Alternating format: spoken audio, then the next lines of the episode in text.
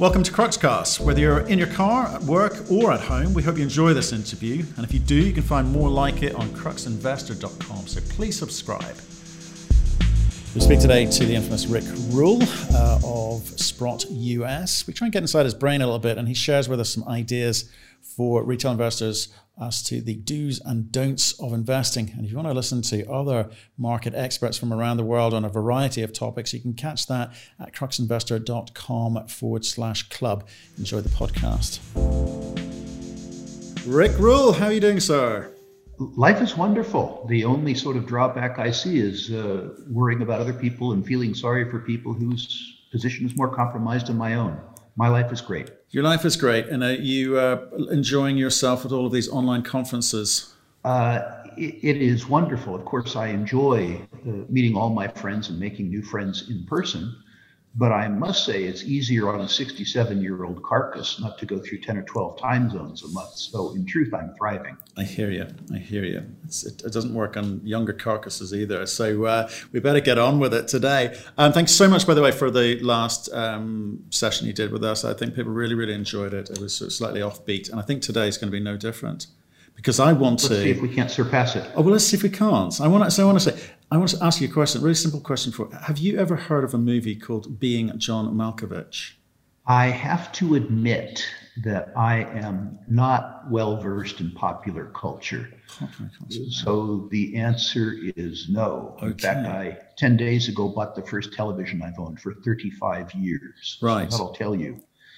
Uh, so I apologize, but no. Okay, okay. Well, some of our viewers might have heard of it. So it, the basic premise of the movie, there's, a, there's an actor called John Malkovich.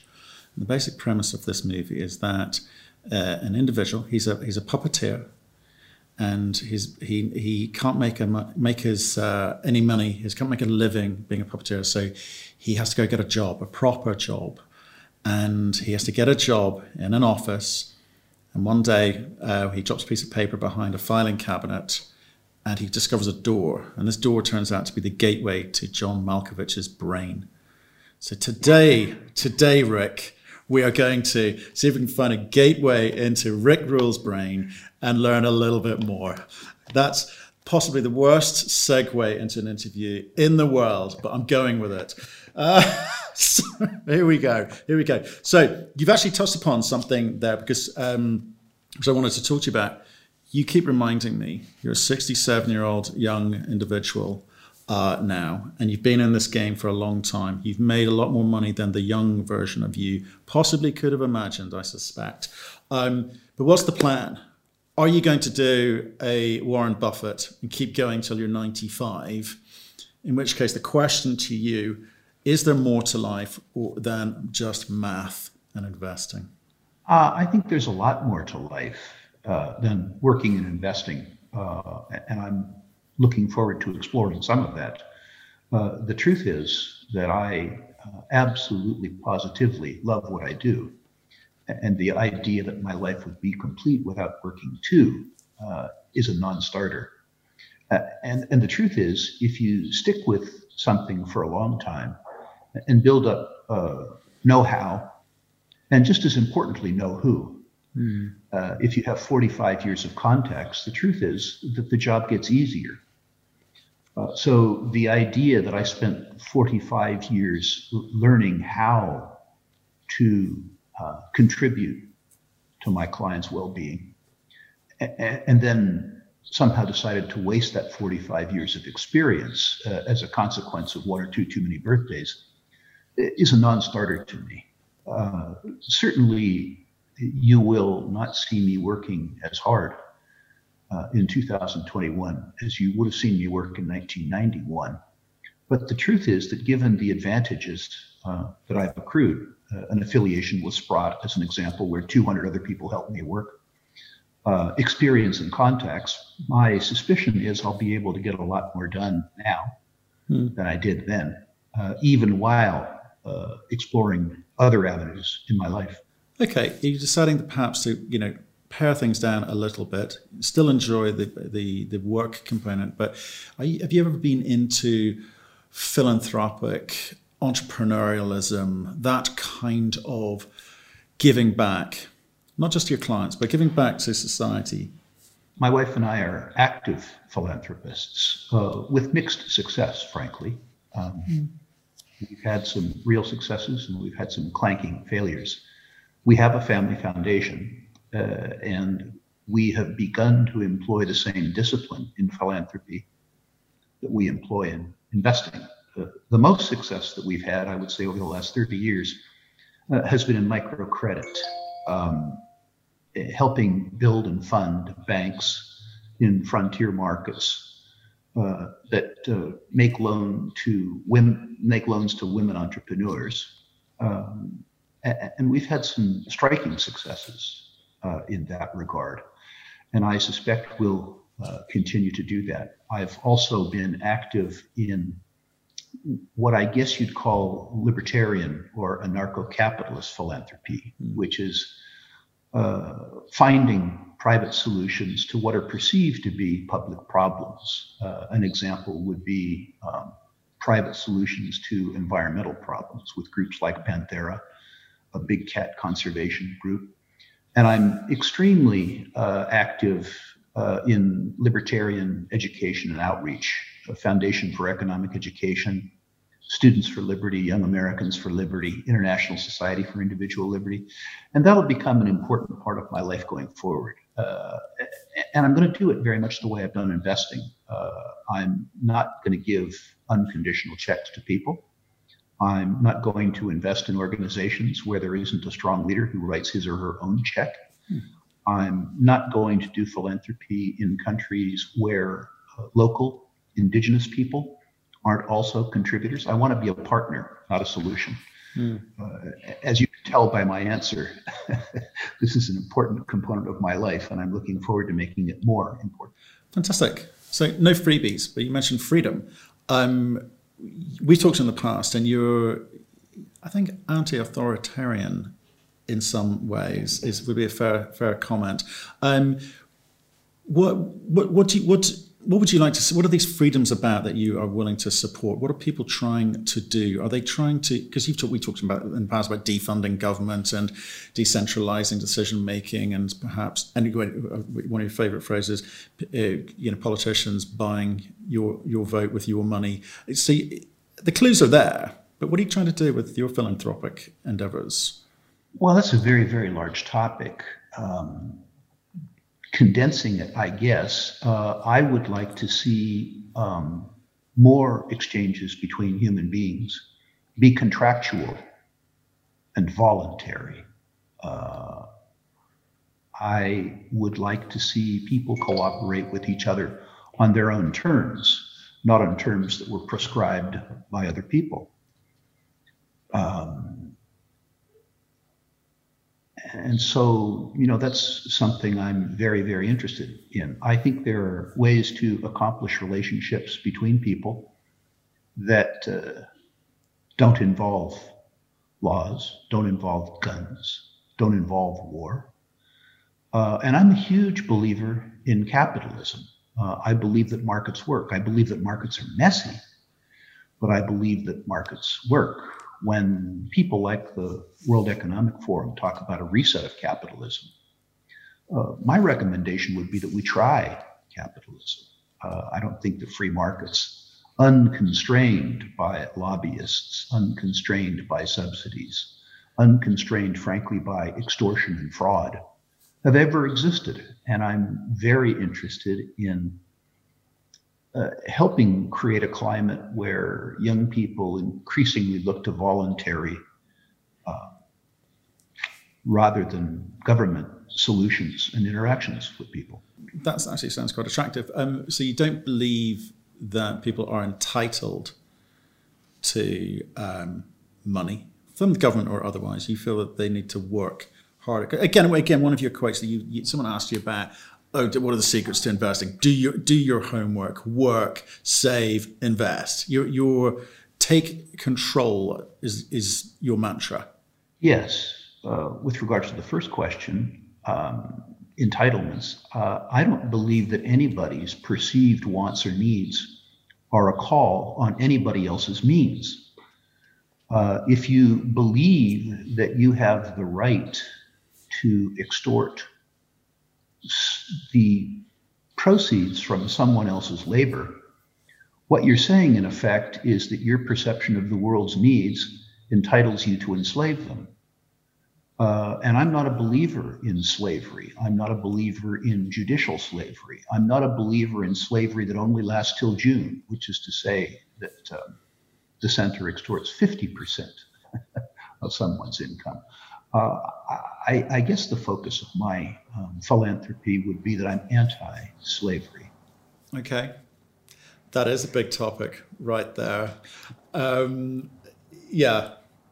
Yeah, I think I want to step away from that conversation because again, I think that we could we could get in deep, and that, that you know that could be a couple of hours worth of, of quite meaty discussion. But um, let's make this about uh, investing because otherwise I'll get stick uh, as, as, usual if I don't stick to the topic. Um, so people have uh, they look at you and they look at and they think of the big wins. They think of the, the paladins. They're make, making making those big calls. But those are those are those only happen every now and again. And Peter Grosskopf, your colleague, said to me, Sprott get it right probably, and he's quite happy with this about fifty percent of the time, which I think is you know very says a lot to normal investors, uh, regular investors, that with your resources uh, available to you, the intellect available to you, the the time available to you, um, that investing is tough. So, the, the question to you is: Do you think your success your success, Rick Rule's success, has come from these big moments or is it collective of smaller wins? Uh, two things. The money that I now invest sensibly, I made through very aggressive speculation. Uh, and they're very different uh, disciplines. As a speculator, you are successful because you work hard, and you're successful because you anticipate failure and accept failure as the price of success. In my early stage speculations, which is to say, my exploration speculation, particularly my generative uh, exploration speculation, and to a lesser degree, my frontier market speculation, uh, causes me in those activities to anticipate 75 or 80 percent uh, numerical failure rate. That is to say, I lose money on many, many, many more starts than I make money on. The great arithmetic is that I lose 25 or 30% when I lose, and I make 1,000 or 1,500% when I win. Then a 15 bagger uh, amortizes an awful lot of sin elsewhere in the portfolio, and of course leaves room left over uh, for an acceptable rate of return. In the investing part of the business, the probabilities are very different. My upsides aren't the same, but my my downsides are much much different if you're in a market that's uh, cyclical, I would argue that all of my markets are very cyclical. What you learn uh, is that if you're a rational investor or speculator, you're almost always early. Uh, and I'm early. What that means as an investor is that if you are in a sector that you see as down and beat up, but going to come back, you don't buy the most leveraged participant in the sector. You don't need to speculate because the market beta is so strong that if you capture the beta, the alpha looks after itself. So, as an example, I believe that uh, three years from now, four years from now, five years from now, we're going to have an extraordinary rally in oil and gas. At present, uh, I'll be looking to play that by owning uh, Exxon, Chevron, Gazprom, names like that uh, I won't need to be in the sub 100 million market cap space because I'll get all kinds of beta in the big names and I'll get a dividend that overcomes the time value of money challenge. Uh, as a speculator, of course, uh, I'm involved in a very different game. And I would say, as I say, that my success as a speculator comes uh, from a tolerance for loss. Uh, I'm not psychologically or financially averse to losing because I consider it to be part of winning. Many people aren't built to speculate, even if they're very, very wealthy. They can't take the psychological trauma of being wrong three or four times for every time that they're right. Yeah, like I think we, talked last time um, about um, you. You have followers. People will follow the way that you invest. If if you invest, they'll invest, and you have other people who are clients, and therefore, whatever you do benefits them to, to, you know a lesser degree, but uh, it benefits them, and th- th- that's their choice. And there, there's something called the greater fool theory, which suggests that if you get in at the if you get in um, at the right point and you leave at the right point, you always win. You don't need the fundamentals of the business to work; you just need momentum on your side. Do you um, what? What do you think regular retail investors can learn from the way that you behave, given that your business model is different from theirs? uh, if they want to make their own investment uh, choices and decisions? I don't think that there is a one size fits all. Um, Sprott probably has 220,000 customers worldwide. And my suspicion is that there's probably 220,000 solutions. There isn't one solution. Uh, so I would ask investors to invest first in their own education uh, and invest in coming to know themselves and their psyche as human beings uh, and make the investment investment process consistent with their financial needs, uh, their psychological capabilities, and their goals. Um, many, many, many investors don't understand that the investment process, and more importantly, the speculative process, is personal. And it, it, when I um, onboard a client, a client that I'm going to be working with, it, it's pretty odd. The client will spend a lot of time asking me about investments, and I'll spend a lot of time asking the client about the client. Uh, once I know more about the client, then I can begin to uh, narrow down an investment strategy that's appropriate to him or her. But so much of this is personal. I didn't believe that when I first started, by the way. Uh, when I first started, when I was a young man, like many young men, if you would have asked me what I wanted, I would say, I want to make a lot of money. Uh, that's interesting, but it isn't relevant. Uh, if you don't know what that entails, you don't know how you plan to make the money, why you plan to make the money, what risks you are willing to assume to make the money, how much time it's going to take, what you'll do if it goes wrong, what you'll do if it goes right, um, you probably won't make any money. I agree with you. I think, and I, so I repeat, everyone has a different business model from you. So if you think you're climbing on board a train with other people, there's lots of ways those people can ruin your day. Uh, so I do agree with that. And uh, what interests me is the what you talked about on the onboarding components there, trying to understand the individual. That's great. But I, I suspect there's probably going to be two or three uh, components there that you use which are heavily weighted you know, so it's going to be risk profile. I guess it's going to be significant. You know, what, what's their tolerance for risk? Uh, it's going to be heavily weighted versus the twentieth thing that you asked them. So, what do they say when you're sort of going through this process? You, it's an education for them, I'm sure, but aren't they slightly confused? Yeah, there's a bit of resistance. Um, one of the things I like to do is use a visualization tool that you or you may or may not be able to identify with. Before um, Britain went metric, uh, you may remember lumber yards and millineries, and they had yardsticks. Mm. And so I asked the prospect to a visual yardstick. Uh, and very low risk, very low return is at one inch, and very high risk and very high return is at 36 inches. Mm-hmm. And so I asked them to describe to me how many inches along that continuum they'd like to go. And what I tell them is, of course, what they want is low risk and high return. But if you bend that yardstick, of course, it breaks. You can't have low risk and high return. So when people ask me my price target for something, uh, I say uh, higher. But before we go to where we hope it might go, ask me how much you can afford to lose. Uh, I tell people, as a rule of thumb, that if their target is extremely speculative, 35% compound internal rates of return in private placements. That if they're going to follow that strategy, they have to be willing to lose 150% of their expected return. Which is to say, if you embark on a strategy that could give you 35% compound internal rates of return over time, you need to be willing to lose 50% of your money. Uh, and when I ask people what they're willing to lose rather than what their goal is, we begin to have a rational discussion. Okay, you've learned a few things along the way um, with regards to the do's and the don'ts, and we're going to talk about them uh, towards the end of this conversation. But what what do you put your success down to? Timing, hard work, or you know, in, in, in you know, endurance, your endurance uh, here, or you're just smarter than everyone? Certainly not smarter than everyone. Uh, I, am not being humble with regards to that. Uh, I have been very fortunate to uh, both hire and partner with a lot of people over time who were, at least in their own specialty, substantially smarter than I. And I would suggest that I'm a wonderful, a very good utilizer mm. of human resources. I, I may be the best hirer of geologists that I ever met. Uh, and if I had a secret, that would probably be one.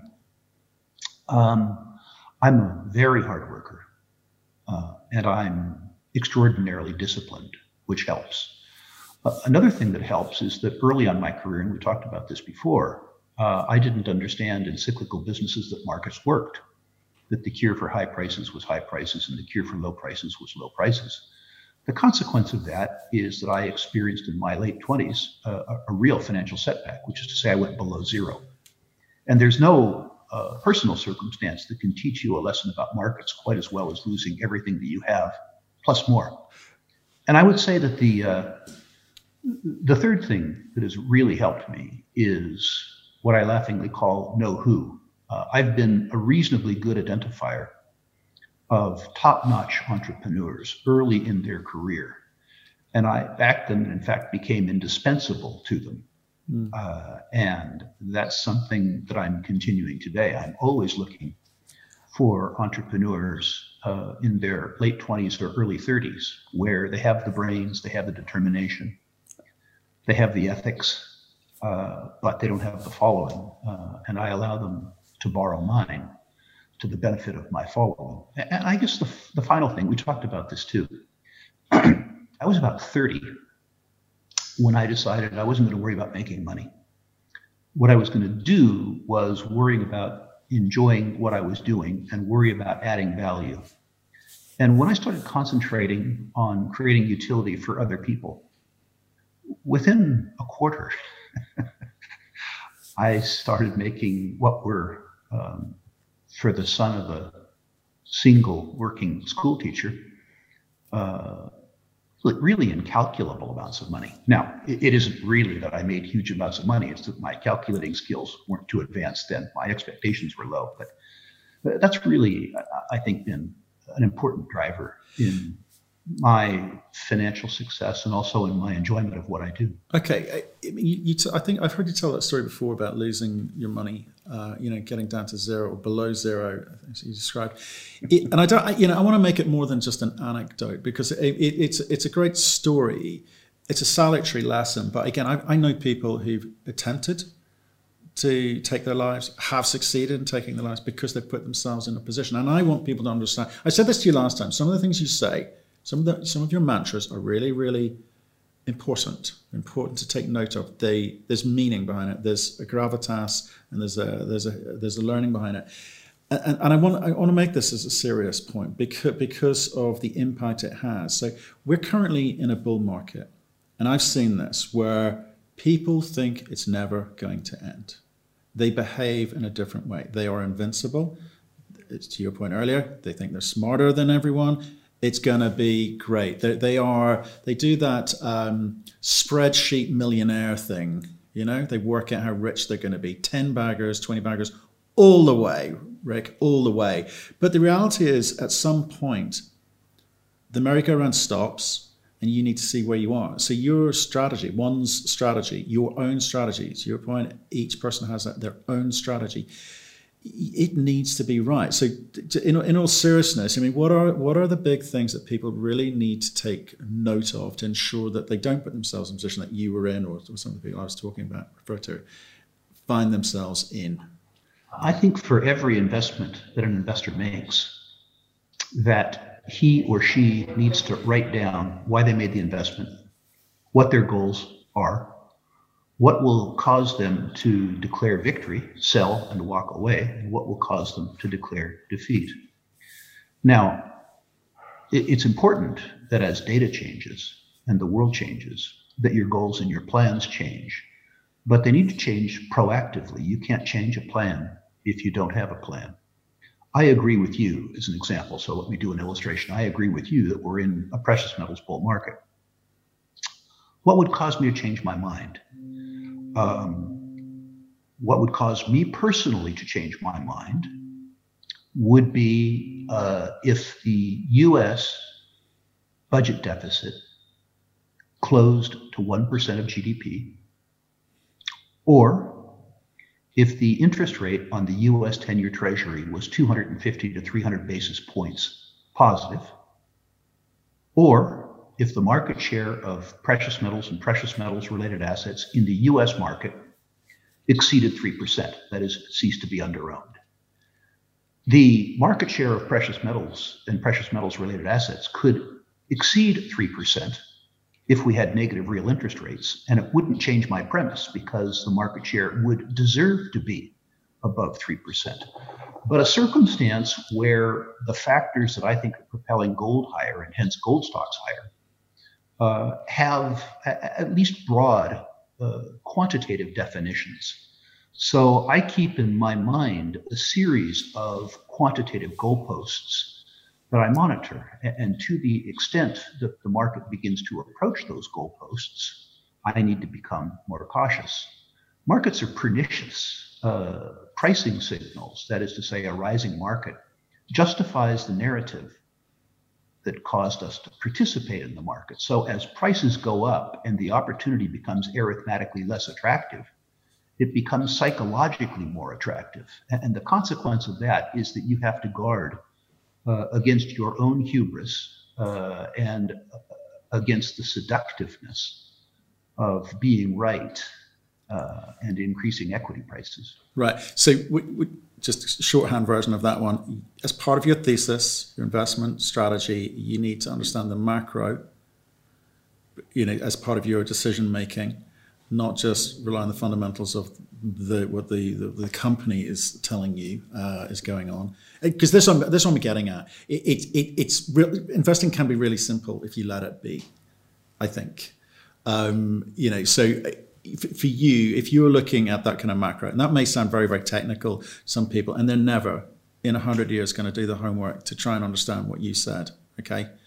In which case, if you can't be bothered doing your homework, don't invest is what I would recommend. But um, or or go and sign up with Sprott. That's the other thing. Um, but you know, if, but if you're looking at companies, like some simple things. Again, I come back to things that you've said to me in the past, which is I only back management teams that have built mines, got a track record of building mines which is great, right? But I think you, you and I probably know there's a, there's a handful of those guys that, that you, you could go, or maybe a couple of handfuls be generous. Um, how do the young guys, how do the young bucks get in? And what, how should we treat them? What do you look for when you see a team that I've never built a mine? I've kind of been part of something that has. Trust me, it'll be fine. Your response to that is what? With regards to the young bucks, uh, I never back them with client money. Uh, I back them with my own on occasion. I'm much more willing now to lose my money than my reputation. Mm. An example would be uh, Zach Flood, uh, who has worked a decade to be an overnight success. Uh, I knew Zach's father, now deceased. He was a very good friend of mine, very well. Mm-hmm. If I don't know somebody, uh, and people that I know well don't know somebody, they have no way in the door. Uh, they need to become successful with their uncle's money before they become successful with Rick's money if there is community consensus, that is to say, if you know Robert Friedland is going to write a check and Ross Beaty is going to write a check, and the club are are all going to write checks to back some young person. Uh, and this person in American football parlance is going to be the ball carrier, but he's going to have a very, very solid, big, mean, beefy line in front of him. You know, I'll probably play. But I won't play with Sprott's money. I won't play with the client's money. I'll just play with my own money. Because in that case, the, the overwhelming probability is failure. The successes are extremely gratifying. Great point. Because again, we have a lot of companies come on here and go, hey, Uncle Eric's put some money in our company. It must be right. He's put a million, two million bucks in it's that's a lot of money and for most people but for, for uncle eric uh, that i suspect that's you know pocket change or a rounding error uh, not not being facetious here but i want i want the retail audience not to buy the movie based on something as small as that. I mean really. That that's that's a, it's it's a it's an indic it's an indication that something there but it's a bet. It's not an investment. Eric has a skill set that i don't have uh, and he has a level of confidence that I don't have. which is why he's substantially wealthier than I am. Uh, if you were to ask Eric today about the gold price or the silver price, uh, he would give you a higher price than the price that exists today. And he's absolutely confident in that. Uh, he's a pretty good chartered accountant, and one would discount uh, his forecasts at your own risk. But that's not how I invest. Uh, the gold price to me is the gold price that I see in the computer, or at least the forward strip. Secondly, uh, Eric has a journalist sense that's uncanny. Uh, Eric has the uh, has the understanding of the ability of a story to capture the popular imagination. Uh, I told you earlier I haven't owned a television for 35 years, and I can't dress without my wife's assistance. So, the idea that I would be as tuned into popular culture and the power of a narrative as Eric is a non-starter. What Eric and I share, him probably to a greater degree than I, is the tolerance for loss. Uh, the willingness to lose 20% or 30% or 40% in hopes of making 1500% or 2000%.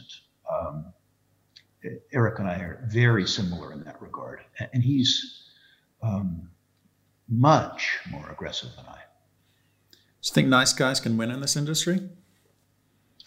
I think nice guys primarily do win. Uh, I think that people who are concerned uh, about the well-being of their employees and shareholders are the ones who do win. I can't imagine uh, a nicer set of people than you know Ross Beaty, um, Bob Quartermain, Pierre Lassonde. Um, although he's prone to throw temper, tra- temper tantrums, um, Robert Friedland has been extraordinarily philanthropic, extraordinarily generous and he takes uh, an almost religious comfort in the well-being and success of his employees. Um, so yes, I think in every circumstance, nice nice guys are the ones who win. I, think there's an interesting conversation around the psychological nature breakdown of CEOs, not just in mining, but across, across the board. You know, I, I you know, I think would, if someone had actually said to you, nice guys don't win, it would be equally uh, easy to um, make that argument. Um, so at different times of your life, when you've got a bit of money, a bit more grace, I think you, you, you can you can be a little bit more thoughtful. It may be true, but it's contrary to my experience. Uh, I've known some very not nice guys, uh, both on Wall Street uh, and on Bay Street. And when I look back, uh, yeah, maybe a couple of them bought nice houses, nice cars, um, you know, maybe even big yachts, probably financed three divorces. Uh, but I don't see them uh, building a legacy. Uh, I don't see them, in my experience, being happy, uh, which I think is important. And importantly, I don't see them as being investable. Uh, if I have a CEO that uh, doesn't take joy in uh, seeing his or her uh, shareholders and employee pros- employees prosper, what I see is a lone wolf. Uh, I see somebody who has deprived themselves of the very network advantages that have made me a success. And I, while I feel sorry for them, uh, I have absolutely no interest at all in risking my clients' fortunes behind somebody who is going to be more likely than not the author of their own failure. Now you've made you haven't made a conscious effort to move for the Times. You're you're on an interview daily, it seems. Your face is everywhere. You've moved with the Times despite not having a TV. Do you enjoy that, or is it just part of the game that you need to promote you, yourself and Sprott? Uh, or is there something bigger that you're trying to get over? And I'm, I'm, I'm harking back to my philanthropic conversation at the beginning, which is because you have these mantras, right? You repeat a lot of mantras, and some people accuse you of repeating them too often. I'm not one of them. Um, be, how, what do you feel um, about this new media world that you exist in, and, and why are you doing it? Most of the money that Sprott has spent in the last 10 years in conventional advertising has been wasted. And the money that we've spent in investor outreach and education uh, has enabled us to grow to $17 billion under management. So professionally, I do it because it works. I'm also good at it. Um, that helps. Uh, in my declining years, uh, which, by the way, I hope are farther off, um, teaching and mentoring are increasingly important to me. As an example, I'm replacing myself as a portfolio manager across many of our products simply because my management style requires, you know, basically uh, 10 years uh, of duration. And at age 67, I can't with a straight face promise 10 years of duration. So, mentoring managers is increasingly going to become more important to me than mentoring. With regards to social media, uh, if you look at Sprott with, I don't know, 200, 220, 230,000 customers and shareholders, there's simply no way to physically engage with all of them, irrespective of my age. But I can do an interview with you, which is viewed by 40,000 people. Uh, some substantial number of them, four or 500 of them, will reach out to me. Uh, I can learn from them. I can teach. I can teach them. Uh, I can develop relationships with those who I should be developing relationships with. Uh, this technological platform coming at this stage in my career, uh, that is the fact that technology has allowed me to more efficiently utilize my experience and my gifts uh, has been a very pleasant circumstance for me and what I'm going to push as hard as I can for as long as I can. Yeah, I, agree with you. I, I wish. I, I, think the mining industry is slightly backward in, in, in many ways uh, compared to other verticals such as technology or retail or FMCG broadly. Um, and, and I do hope that this period we've been through means that more companies take advantage of it, like like you have. Um, I talked about sort of spreadsheet jockeys earlier. You know, they're going to be spreadsheet millionaires. Um, and it's kind of, and I think you touched upon it, it's easy to be blinded by wealth in, in, in many ways not, not focus on the numbers in front of you. Um, when you, when you see uh, numbers in front of you which look too good to be true, are they invariably too good to be true? Because uh, you know you've had a few, you've had a few, you know, hit them out of the park moments, but not every day of the week, right? Mercifully, I would say there have been 25 or 30 circumstances in my life, in the speculative side, where the possible number, not the probable number, but the possible number, was extraordinary. Uh, and where, uh, as hard as I tried to disabuse myself of my premise, that the data made greed prevail over fear. Uh, and in those circumstances, uh, you know, an example would be Lumina Copper. Ross and I visited in the formation of Lumina Copper. Uh, I think the copper price was 70 cents a pound. And I remember thinking the incentive price for copper at that point in time was probably a buck and a half a pound, uh, which meant that copper could probably go to two or two and a quarter before the industry could increase supply enough to meet uh, pricing signals. And we were able to buy uh, billions of pounds of copper in the ground that wasn't economic at a dollar, but would be wildly economic at $2. I, had to um, confront the fact that, despite the fact that I thought that the copper price had to go up, that I wasn't God. I didn't control the fact that the copper price went up, nor could I control the timing in which it did go up. So I, I had to tolerate failure.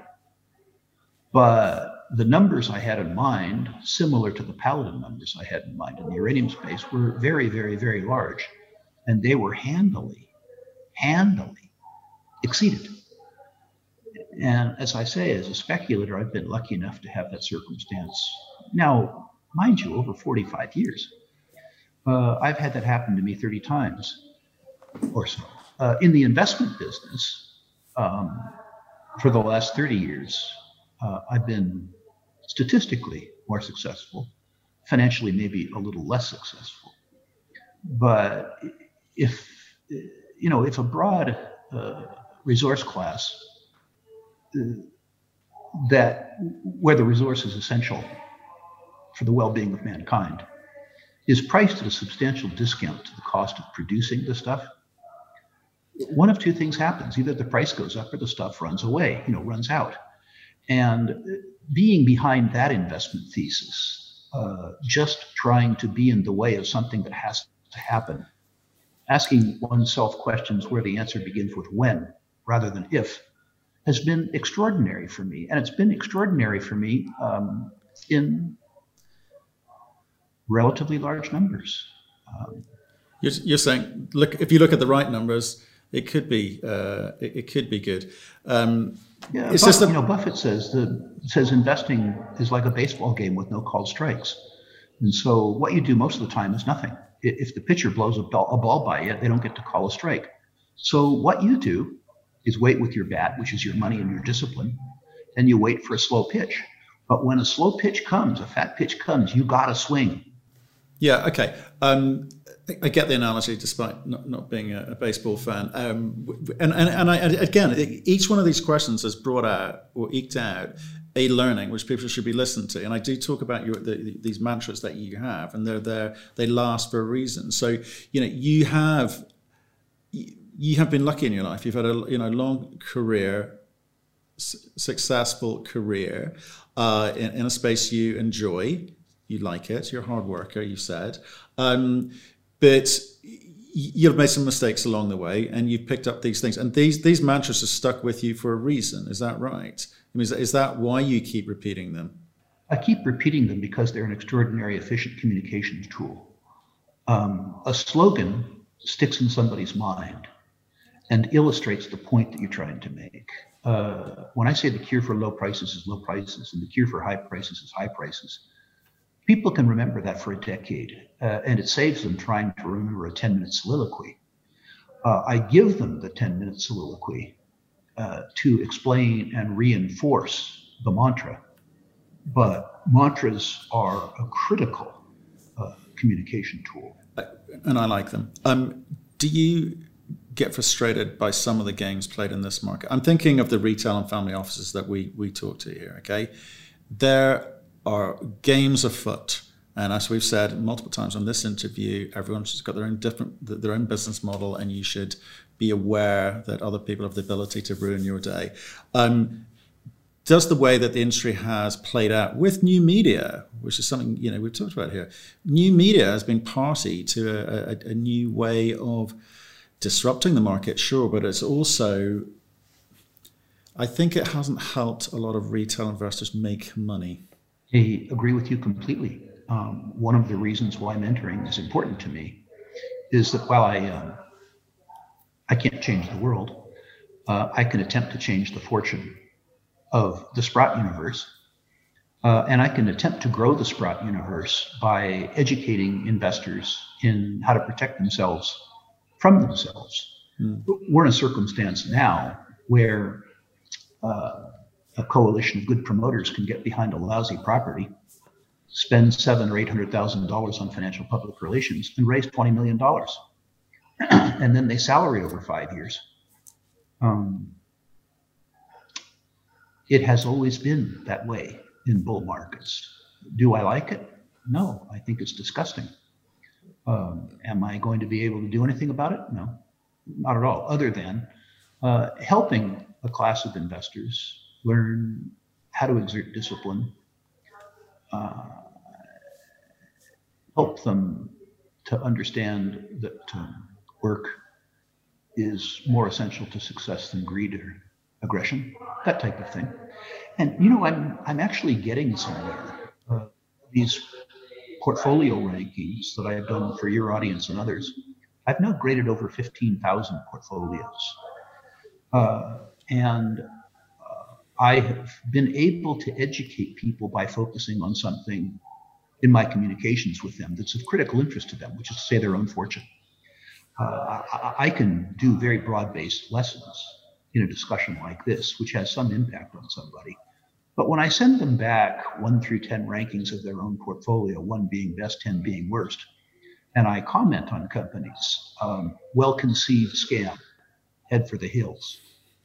Uh, there's something about that that strikes a chord with somebody. They might like it, they might not, but they focus on the lesson much more intently because it's their own fortune. Uh, and I'm very proud of the work that Sprott has been able to do this year uh, by helping educate people. It's, of course, been enormously financially rewarding to Sprott as well. So it's nice to do well by doing good. It is. It, it is uh, when you've got the opportunity to do so. Let me talk to you about your views on the market going forward, because and, and how it informs the products that you're creating. Okay, so uh, equities at the moment gone a little bit crazy. It's hard not to be able to make money. It, it seems um, because some some of the companies that are getting financed, as you say, it's a beggars belief, but it is what it is. These cycles are what people live for. Um, with regards to some of your debt focused products, you know, you you've you've created a few options there because you're trying to smooth the curves in terms of the in- income, I guess, or the, the, the revenue, I guess. Um, are you going to be building more of these regular income type products going forward uh, because of the way that you foresee the market going? Yes. Um, also because we're good at it. Um, if you examine the market period 2011 to 2019 the Toronto Stock Exchange Venture Resource Index, which is the index that Sprott is measured against, lost 88% in nominal terms and mm. more in real terms. Sprott's lending activities on balance sheet generated a 15% compound annual internal rate of return. 15% is a handsome headline return. But when you juxtapose it with an index that lost 88%, you understand that lending is a superior business to equity. Um, we have done extraordinarily well in that business in an institutional sense. But I really want to democratize that product. I really want to create a Sprott branded lending and income product for the mass affluent. Uh, I, of course, value the fact that the largest institutions in the world can become our customers with a $10 million ticket. What I want is to be able to democratize that so that uh, more ordinary human beings can play the game with a $25,000 ticket or a $50,000 ticket. That's very, very important to me. Okay. I get the short term uh, capital re- return. You get you clipping a coupon on that for however the term the term of the loan. I, I like it.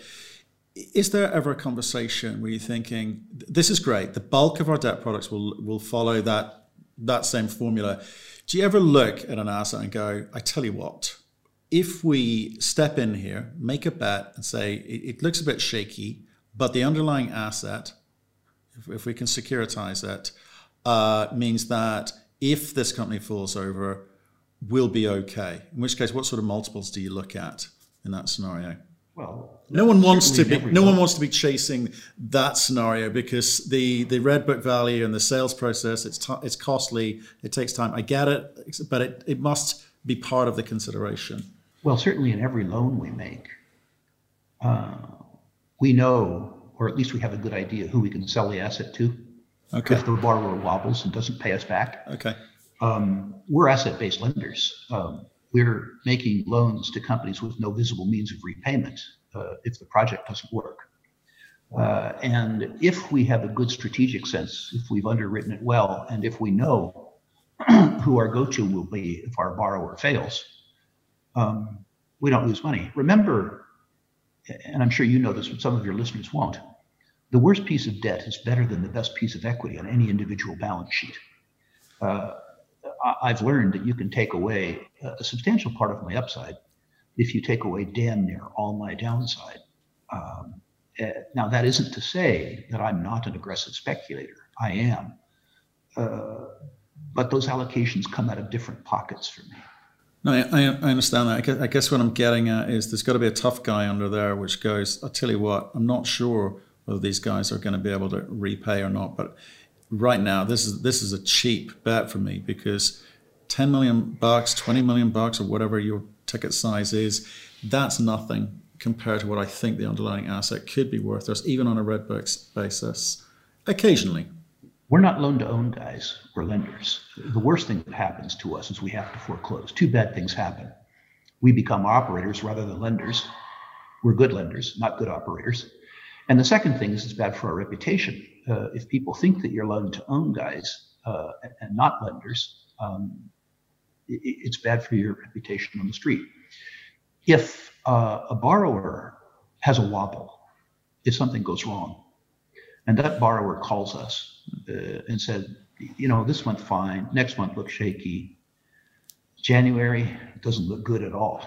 Uh, here's my problem. Here's what I'm going to do about it. Can you help me? Uh, we'll move heaven and earth for that person. If we don't get a call and we don't get a check, our response is very different. I don't mean to be a tough guy, but my job is to get it paid back. But if they're not a producer, if they've got no cash flows, if they have not been able to go to the market and say, hey, I want to refinance out these guys, will you help me? No one's listening. What happens then? Um, I, I, think we've had two absolute failures in 10 years. And, and I think the sum total of those failures has been know, $3 million in losses okay. against uh, several billion dollars in deployments. Mm. Uh, the truth is that our absolute default rate is de minimis. Probably 40 or 50% of our loans uh, experience a technical default at some point in time in the loan term. And I'm not trying to say we encourage it, uh, but you know we're certainly familiar with it, and, and, we certainly understand how to engage in corporate support or, if need be, corporate triage.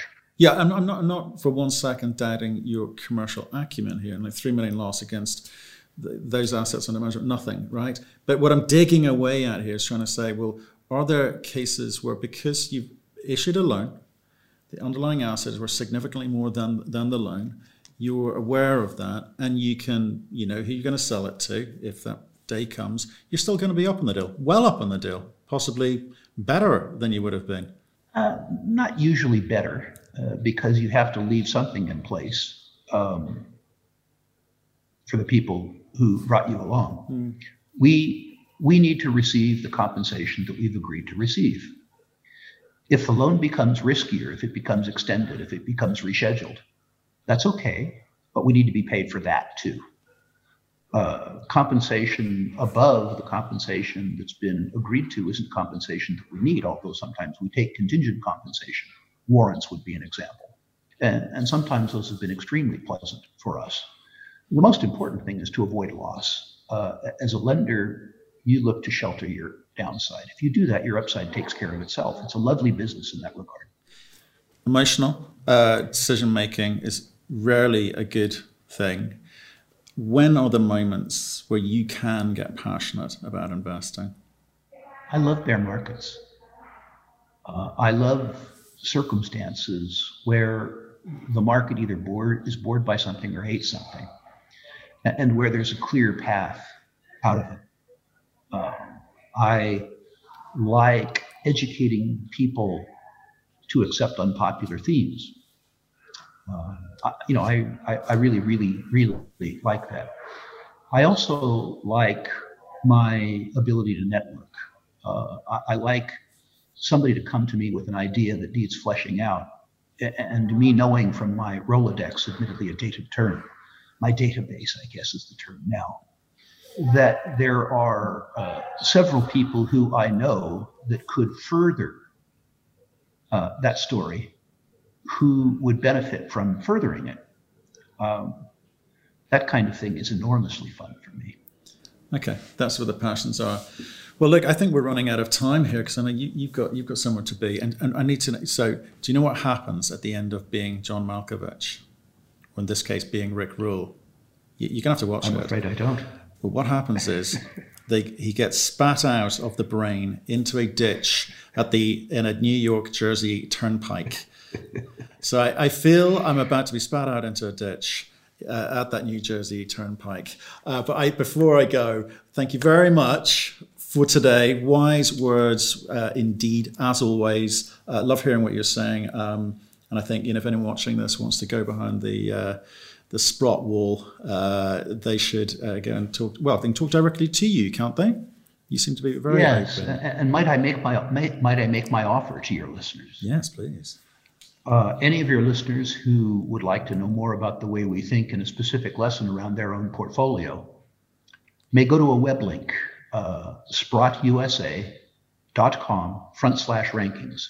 You'll find a web form there. If you enter your natural resource equities holdings, uh, I will rank those that I know one to 10, and I'll comment on individual issues where I think that my comment might have some value. Uh, in addition to that, uh, I will send your listeners two charts. I'm not a technical analyst, but these are illustrations. One, the Barron's Gold Mining Index, which is the longest running and most inclusive gold equity index I know. And the other is a 100 year uh, commodity chart that talks about the valuations of commodities relative to other sectors of the economy and financial markets that I think prepares people for uh, a commodities bull market that I see coming four years from now or five years from now. So once again, sprottusa.com forward slash rankings uh, for individual rankings where I can, uh, answers to questions, uh, and those two charts. Uh, it's been a wonderful circumstance doing this. I've learned a ton and I've been able to teach a lot too, which is all one can ask for. Rick, thank you very much for your time. I'll let you get about your day and we hope to see you soon. Thank you very much. A pleasure. A pleasure. Thank you very much for having me back on. I hope I, uh, I, I hope I merit a third visit. I'm sure you will. I'm sure you will, by popular demand. Thank you for listening. If you've enjoyed the interview, why not subscribe to Cruxcast or our website, cruxinvestor.com, and of course our YouTube channel, Crux Investor. Plus, you can catch us most days on Twitter and LinkedIn. We really love getting your feedback, so please keep it coming, and we'll speak to you again soon.